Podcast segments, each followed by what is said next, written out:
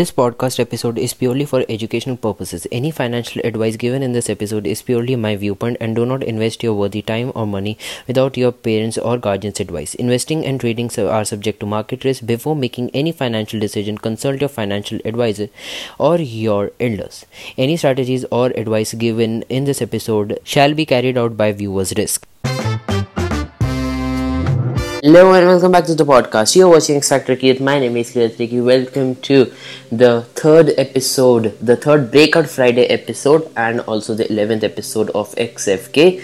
So today I also have this. Uh, this episode is also about uh, Rich Dad Poor Dad because actually you यार आप लोग यही सोच रहे हो कि मैं Rich Dad Poor Dad पे इतना क्यों कर रहा हूँ ये उसकी थोड़ी सी समरी है थोड़ा सा अच्छा एनिमेटेड में uh, समझाने की मैंने कोशिश की है एंड इसके एंड में मैंने कुछ uh, एक छोटी सी इस चीज़ की भी समरी दी है जिनके पास ज़्यादा टाइम नहीं है तो वो उसको भी सुन सकते हैं, जो कि मतलब थोड़ी सी शॉर्ट होगी चार पाँच मिनट की, जिसमें मैंने पाँच या छः पॉइंटर्स में एक एंड समरी दे दी कि जिसके पास बिल्कुल टाइम नहीं बट अगर आपके पास टाइम है if you have enough time तो या तो आप ये पूरा एपिसोड आप सुन लीजिए दैट्स ऑल्सो इनफ नहीं तो अगर आपने पूरी की पूरी ऑडियो बुक सुननी है तो I have the link in the description जो मैंने ही पिछले मंथ ब्रेकआउट फ्राइडे पे मैंने पूरी ये ऑडियो बुक निकाली थी, उस पर आप जाके सुन सकते हैं if you have enough time and वो कुछ पाँच छः घंटे की ऑडियो बुक थी सिक्स आवर्स के आसपास की ऑडियो बुक थी. एंड दिस और अगर आपने रीड करनी है तो नीचे अमेजोन पे भी उसके लिंक होंगे। Uh, if you want you can also buy that rich dad poor dad. Uh, and uh, so let's get started. So today we would be talking about the summary of rich dad poor dad. और ये rich dad poor dad लिखी किसने थी? हम इसके बारे में थोड़ा सा ब्रीफ करेंगे और थोड़ी सी इसकी समरी देंगे because this is the one of the best books which is which is to be read by middle class मतलब जैसे हम जैसे लोग होते हैं जो मेनली इंडियंस की most of the population is middle class तो उनको ये बुक वो बताती है कि आप लोगों को कैसे अपने मैनेज करना चाहिए मनी अपने कैसे मनी को बढ़ाना चाहिए। मतलब पैसे की आपको प्रॉपर इन डेप्थ नॉलेज आपको एक दे देगी। मतलब इसके बाद आप एक अच्छे वेल्दी इंटेलिजेंस वाले पर्सन बन जाते हो। अगर आप उसको अपनी लाइफ में अप्लाई करते हो then you would be at a great level in your life मतलब आप एक अच्छे लेवल पे आप फोड़ रहे होगे मतलब in in that sense so let's get started with today's summary of Rich Dad Poor Dad तो ये समरी शुरू करने से पहले मैं आपसे क्वेश्चन पूछता हूँ कि अगर अगर आप काम कर रहे होते और अगर आप अपना काम करना बंद कर देते मतलब जो जॉब कर रहे हो तो आप अपने वेल्थ पे मतलब अपने जो पैसे बढ़े हैं, आप उसमें कितनी ज़्यादा देर तक सर्वाइव कर सकते हो? वो होती है डेफिनेशन ऑफ़ वेल्थ कि आप कितने टाइम तक सर्वाइव कर सकते हो। रॉबर्ट कियोसाकी एक बहुत ही बढ़िया एक बिजनेसमैन है, जिन्होंने बहुत सारे ऑथर्स दिए हैं। Then he became a public speaker and finance podcast भी बनाते हैं कई बारी। एंड उनकी नेटवर्थ जो है वो 80 मिलियन डॉलर्स के भी ज़्यादा है।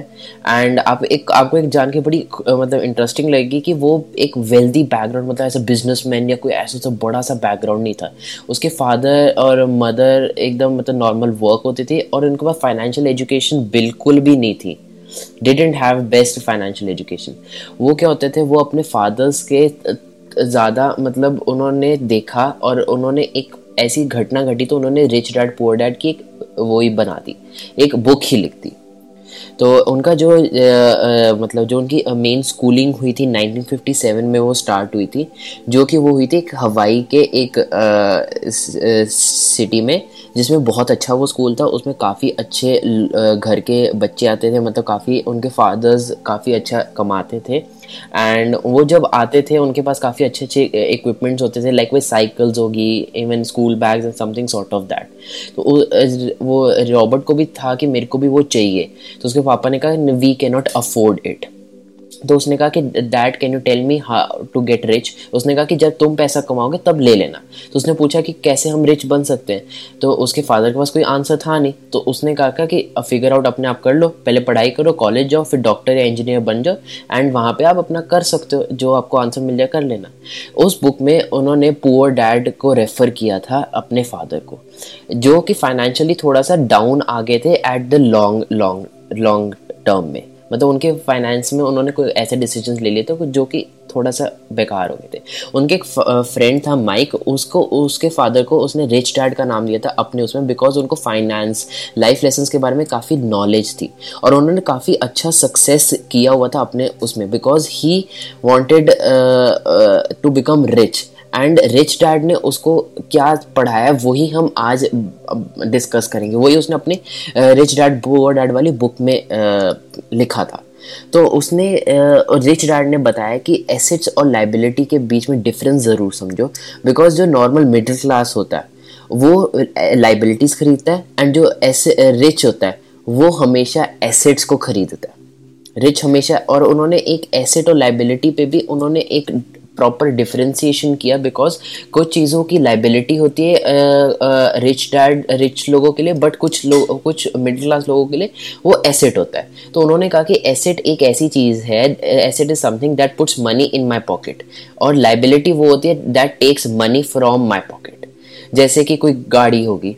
उन्होंने फिर एक अच्छी अच्छी एक एग्जाम्पल्स के साथ उन्होंने किया कि रिच डैड ने प्रॉपर उस बच्चे को समझाया, एक कि इनकम जॉब से आती है बिज़नेस से आती है, जो आपकी जेब भरता है। दैट इज़ योर एसेट क्योंकि वो आपकी जेब भर रहे हैं। एक्सपेंसेस हो गया आपका फ़ूड रेस्टोरेंट्स क्लोथ्स और गाड़ियाँ, वो आपकी लाइबिलिटीज़ में जाता है।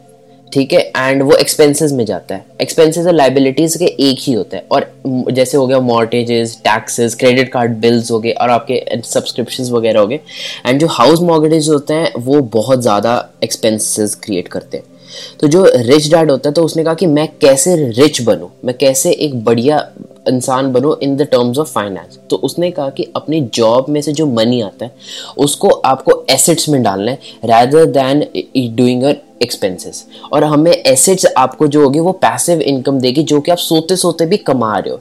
एसेट्स वो होता है जो आपके पैसे अंदर जा रहा है। तो वो एक थोड़ा सा पैसे अंदर डालते हैं। और उन्होंने कहा कि बिजनेसेस में करो स्टॉक्स में जाओ बॉन्ड्स में जाओ म्यूचुअल फंड्स में जाओ इनकम जनरेशन रियल एस्टेट में जाओ, क्योंकि रियल एस्टेट की भी काफ़ी ज़्यादा मतलब बड़ी मार्केट होती है। एंड रॉयल्टीज परसेंटेजेस में लो। और लाइबिलिटीज अपनी हमेशा कम रखो। उन्होंने हमेशा ये कहा। उन्होंने कहा कि जॉब आपको कभी भी एसेट में नहीं डालेगा। आपके हमेशा पैसिव इनकम ही आपको यहाँ पे डालेगी। और जो लाइबिलिटीज होगी, जैसे बिल्स हो गए आपके, वो मॉर्टेजेस हो गए, वो आपके एक्सपेंस होंगे वो भी आपकी पैसिव इनकम से ही निकल आएगी। तो जो, और जो कि मोस्टली मिडिल क्लास क्या होता है इनकम जो इतनी होती है ना, वो पुअर डैड जो होता है, वो डेप्थ के अंदर गया था। इसी करके वो तबाह हो गया था। एंड रिच डैड क्या करते थे, वो हमेशा इन्वेस्टिंग और लाइबिलिटीज को मिनिमाइज करने में रहते थे। वो अपना इनकम बढ़ाते थे एक्सपेंसेस को कम करते थे और एसेट्स बढ़ाते थे लाइबिलिटीज को कम करते थे। इसीलिए उनके पास काफ़ी अच्छी अच्छी चीज़ें मतलब होती थी। ठीक है आर दे गेटिंग रिचर मतलब यहाँ पे देखें कि यार एक बंदा होता है जिसके पास एसेट्स काफ़ी सारे होते हैं। ठीक है, जो कि कुछ एक्सपेंसेस होते हैं जो एसेट्स को ही वो री इन्वेस्ट करते हैं। रिच लोग क्या करते हैं? एसेट्स लेते हैं री इन्वेस्ट करते हैं, उनके और मिलते हैं। वो थोड़ा सा एक्सपेंस के लिए निकालते हैं, बाकी सारे अंदर डाल देते हैं। देखो यार दोनों के फादर उन्होंने कहा कि दोनों के फादर तो हार्ड वर्क कर रहे हैं। ठीक है, दोनों के फादर उसने कहा वो कहते थे कि आपको हार्ड कर स्टडी हार्ड करना है, आपको पढ़ना बहुत अच्छा है, ताकि आप वर्क करो किसी कंपनी में। और वो कहा था कि, वो कहते थे कि आपको ऐसी पढ़ना चाहिए कि आप कंपनी को बाय करो। The reason must be rich the reason not many is rich और पुअर डैड कहते थे कि रिस्क नहीं करना, और वो कहते थे कि रिस्क लेना है और मैनेज करना है। वो कहते थे कि आई कांट अफोर्ड इट और रिच कहते थे कि how we can afford it तो एक यूनिवर्सिटी में गए थे वो तो जो यूनिवर्सिटी में वो विज़िट किए, उन्होंने किया कि वहाँ पे जो लोग होते हैं, कि वहाँ पे जनरल पॉपुलेशन जो होती है, वो उनकी जो चीज़ होती है, वो सिर्फ़ दो ही चीज़ों से रन करी थी फियर और ग्रीड फियर होता है कि जो एकदम वो कोई भी चीज़ ना ले सके। ठीक है? उनका होता था कि उठो वर्क पे जाओ, अपने बिल्स पे करो। और कुछ नहीं, उनका यही साइकिल चलता था हर रोज। और ये उनका फियर था कि वो अगर स्टॉप वर्क करना स्टॉप कर देंगे ना तो उनके बिल्स कौन भरेगा? उनके पैसे कौन कलेक्ट करेगा? ठीक है? और ग्रीड जो होती थी ना, वो सबसे ज़्यादा मतलब लोगों को मारती थी। ठीक है? उनकी इमोशंस ये होती थी कि हमेशा कि हमें काम करते रहना करते रहना करते रहना वो चाहे दुखी है, फिर भी वो काम करते हैं। ठीक है? बट वहाँ पे जो मनी मेकिंग का जो जॉय होता है ना, वो लगाते हैं रिच वगैरह के लिए। ठीक है बिकॉज़ लोगों को क्या होता है कि वहाँ पे जॉय जो मिलती है ना, जो जॉय प्लेजर कंफर्ट मिलती है रिच बनने में, वो मिडिल क्लास को कभी समझ ही नहीं पाया। वो हमेशा फियर में रहते थे कि बस हमें अपनी एक बैचलर्स डिग्री चाहिए, हमें एक हाई पेइंग जॉब चाहिए, हमें एजुकेशन से बस हमें वो डिग्री चाहिए, हमें उसके अंदर से और कुछ भी नहीं चाहिए। हमें फियर हैंडल करने की, उनको जो फियर हैंडल करने की होती थी ना, और जो पावर ऑफ़ मनी थी, वो उनकी निकल गई थी। क्योंकि मोस्ट ऑफ़ द स्कूल्स वो ये सारी चीज़ें नहीं सिखाते थे जो पावर ऑफ़ मनी जो slave money you will become slave of the money अगर आप इग्नोर करोगे then you will be in a biggest trap of constantly working जैसे ये दिखा रहा है तो उसने कहा कि हमेशा अपने emotions learn to use your emotions and to think not to think with your emotions I would I need to get an, another job. I deserve a raise. I want this because this is secured. Rich dad कभी भी ऐसा नहीं सोचते थे। उसने कहा कि मैं यहाँ पे हमेशा सब चीज़, कुछ ना कुछ मिसिंग होती है। जो रिच होते हैं ना the rich yo your assets is your income जो रिच लोगों के एसेट ही उनके इनकम होते थे। उन्होंने कहा कि ये ज़रूर अपनी लाइफ में अप्लाई करो कि आपकी जो वेल्थ है ना, उसमें कितनी देर तक आप सर्वाइव कर सकते हो।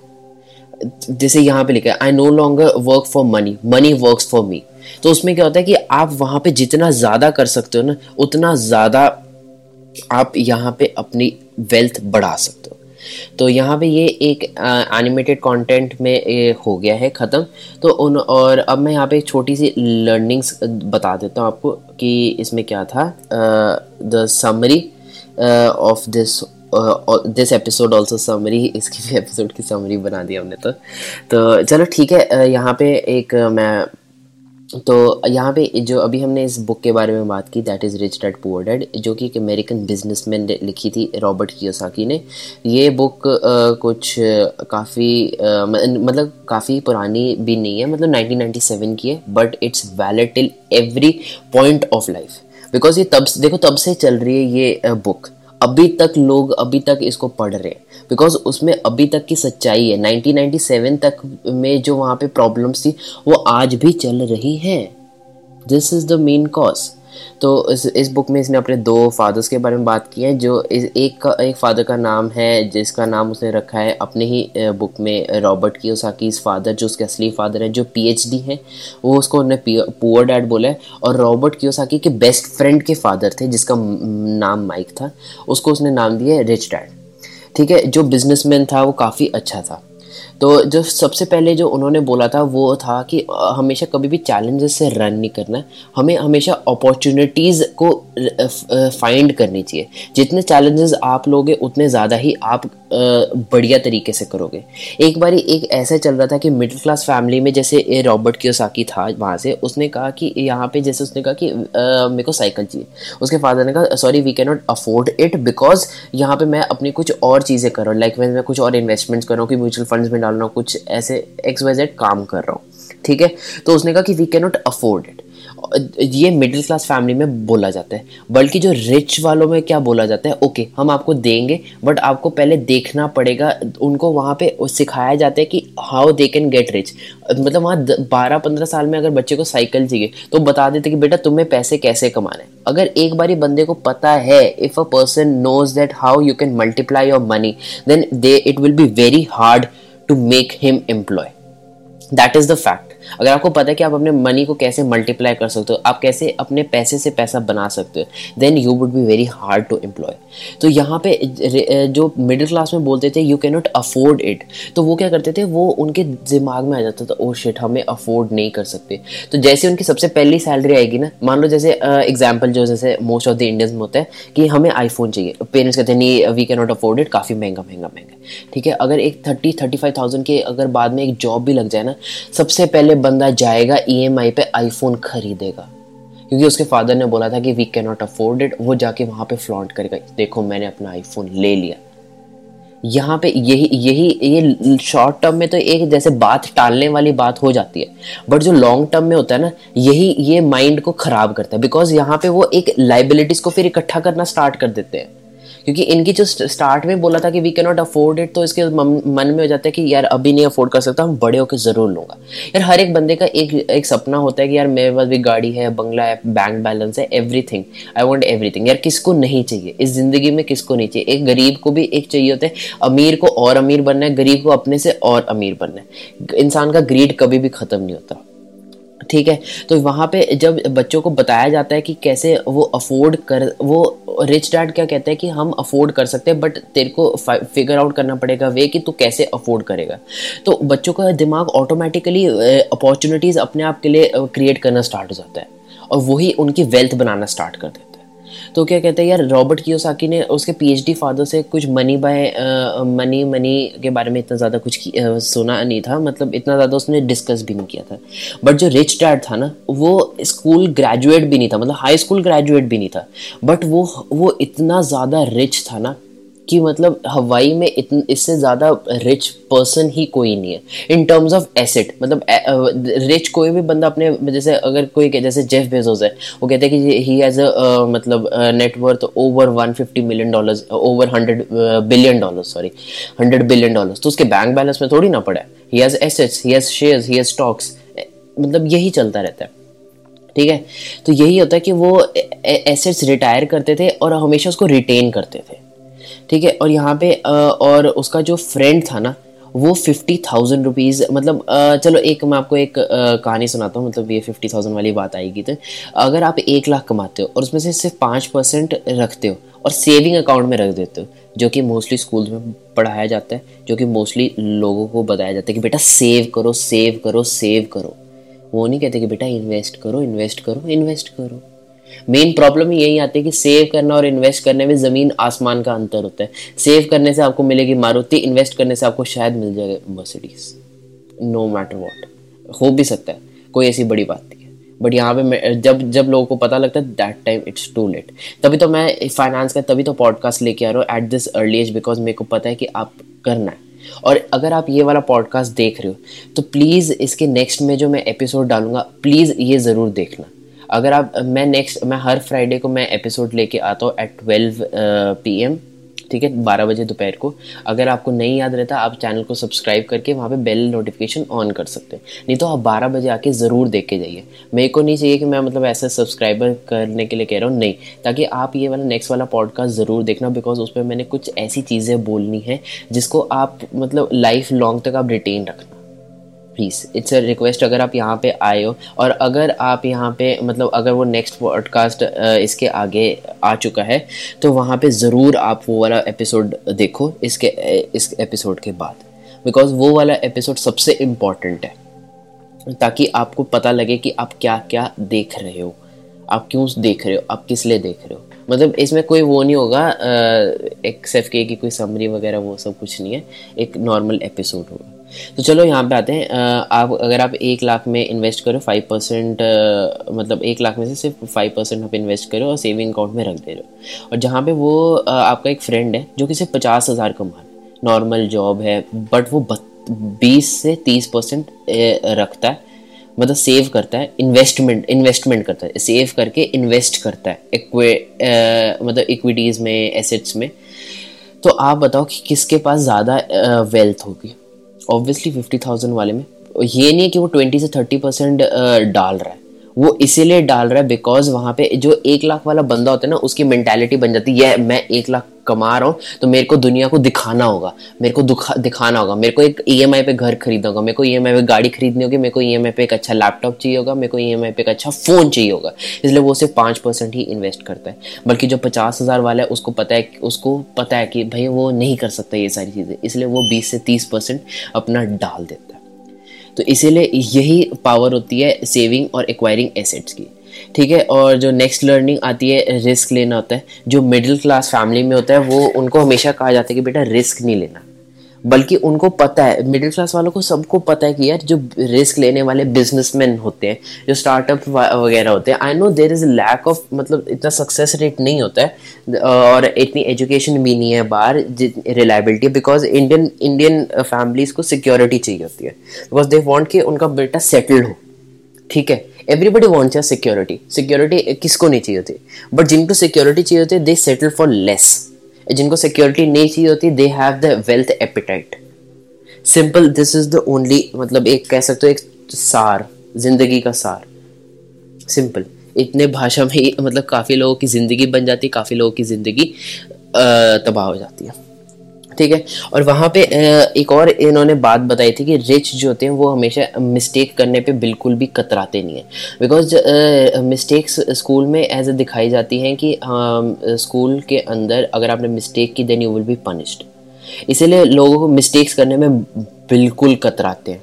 मतलब मेरे को मिस्टेक नहीं चाहिए, मेरे को मिस्टेक फ्री काम चाहिए।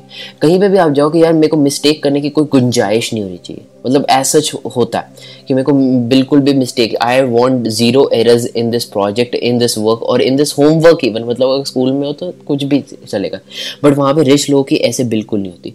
उनको एजुकेट किया जाता है कि रिस्क लो मिस्टेक करो मिस्टेक से सीखो, आगे बढ़ो। और मिस्टेक ऐसी करो ताकि तुम्हें वो आगे लाइफ लर्निंग दे। क्योंकि स्कूल में हमेशा जब भी मिस्टेक करते हो तो टीचर कह देते हैं, बाहर जाके खड़े हो जाओ। या मतलब कुछ भी गलत हो जाता है तो पनिशमेंट मिल जाती है या कई बार मारपीट हो जाती है। ठीक है? तो मतलब यही यही सारी चीज़ें चलते हैं। और उसने कहा कि जो फाइनेंस के लिए सबसे चार चीज़ जो मेन इंपॉर्टेंट होती है, वो होती है अकाउंटिंग मतलब आपके फाइनेंशियल स्टेटमेंट्स को थोड़ा सा रीड करने आ जाए, अगर आप मतलब इन्वेस्टमेंट वाली साइड में जा रहे हो। इन्वेस्टिंग के बारे में ज़रूर होनी चाहिए, जिसके बारे में मतलब किसी भी बंदे को नहीं पता तो एक अच्छी टॉप सेक्टर में एक स्टॉक उठा लो इन्वेस्ट कर सकते हो। ठीक है, इस पर भी मैं वीडियो ज़रूर बनाऊँगा, भाई, बहुत वीडियोज़ हैं, बहुत पाइल्ड अप है। मैं धीरे धीरे करके तभी ला रहा हूँ। और जो टैक्स होता है, वो मेन बंदे को ये पता होना चाहिए कि जो टैक्स हम पे कर रहे हैं, उसको हम प्रोटेक्ट कर सकते हैं। गवर्नमेंट ने इतनी सारी चीज़ें बनाई हैं ताकि आप टैक्स कम पे करो। बिकॉज़ इंडिया में सबसे कम टैक्स पेइंग सिटीजन होते हैं।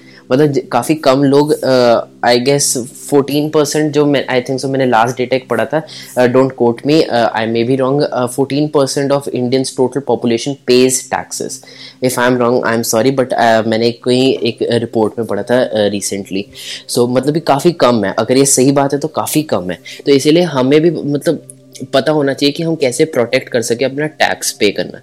ठीक है? और जब जो रिच होता है ना वो हमेशा लालच ग्रीड और फियर में। जो नए नए रिच बनते हैं ना जैसे हाँ भाई मेरे को जैसे पता लगा जी हज़ार रुपये से दो हज़ार कैसे बनना है? भाई दो हज़ार बनना है ना लगा दे लाख रुपए। लाख का दो लाख बन जाएगा। ये जो ग्रीड है और जो फियर नहीं है ये लाख रुपए निकल जाएगा। ये इनकी वेल्थ को तबाह कर देता है। ठीक है? तो अगर आप आ, और फिफ्थ लर्निंग यही होती है कि अगर आप अपने अपनी वेल्थ बनानी है तो आप किसी के लिए हमेशा काम नहीं कर सकते। आपको हमेशा अपना ही काम करना पड़ेगा जो पैसिव इनकम बिजनेसेस इन सारी चीज़ों से बन सकता है। सो so, यहाँ पे इन्होंने एंड में मैं यही कहूँगा कि the more you invest the more you build assets the more you acquire the assets the more rich you will be the more wealthy you will be rich नहीं वेल्दी क्योंकि देखो यार एक बंदा जो होता है ना रिच कोई जैसे मतलब एज ए मतलब फ्लॉन्ट करने के लिए जैसे महँगे गैजेट्स लाइक आईफोन वॉचेस और मतलब काफ़ी महँगे महँगे एक शूज़ भी आते हैं, जैसे फोर्टी फिफ्टी थाउज़ेंड रुपीज़ के शूज़ आते हैं। टेन थाउज़ेंड डॉलर्स तक के भी शूज़ मैंने एक बार कहीं देखे थे। तो कि मतलब इन सारी चीज़ों, ये आपको सिर्फ़ रिच देखने में बनाएगा। अंदर से आप पुअर ही हो गए ठीक है? अगर आप जितने भी मतलब महँगे महँगी चीज़ें पहन लो महँगे महँगी चीज़ें एक्वायर कर लो बट वो आपको जेब से खाली कर बिकॉज़ वो डेप्रिशिएटिंग एसेट बना। वो डेप्रिशिएटिंग वो एसिड क्या है? मतलब वो डेप्रिशिएटिंग चीज़ है। मतलब क्योंकि उसकी आ, मतलब चीज़ डेप्रिशिएटिंग एसेट जैसे मेनली गाड़ी को की जाती है बिकॉज़ वो एक्चुअली वो आपके काम भी आती है एंड कभी कभी वो uh, मतलब वो हमेशा डिप्रिशिएट करती ही ज़रूर है। तो यहाँ पे यही है कि आपको हमें लाइबिलिटीज़ पे नहीं खर्च करने चाहिए एसेट्स एक्वायर करने चाहिए। So I hope you like this podcast episode and next वाला पॉडकास्ट ज़रूर देखना। It will be out on next Friday twelve P M her episode उसी टाइम आते हैं। सो so, अगर आपको नहीं नहीं याद रहता तो आप नीचे सब्सक्राइब करके बेल आइकन दबा दें ताकि आपको नोटिफिकेशन पहुँच जाए simple and so see you guys in the next podcast episode till then bye bye.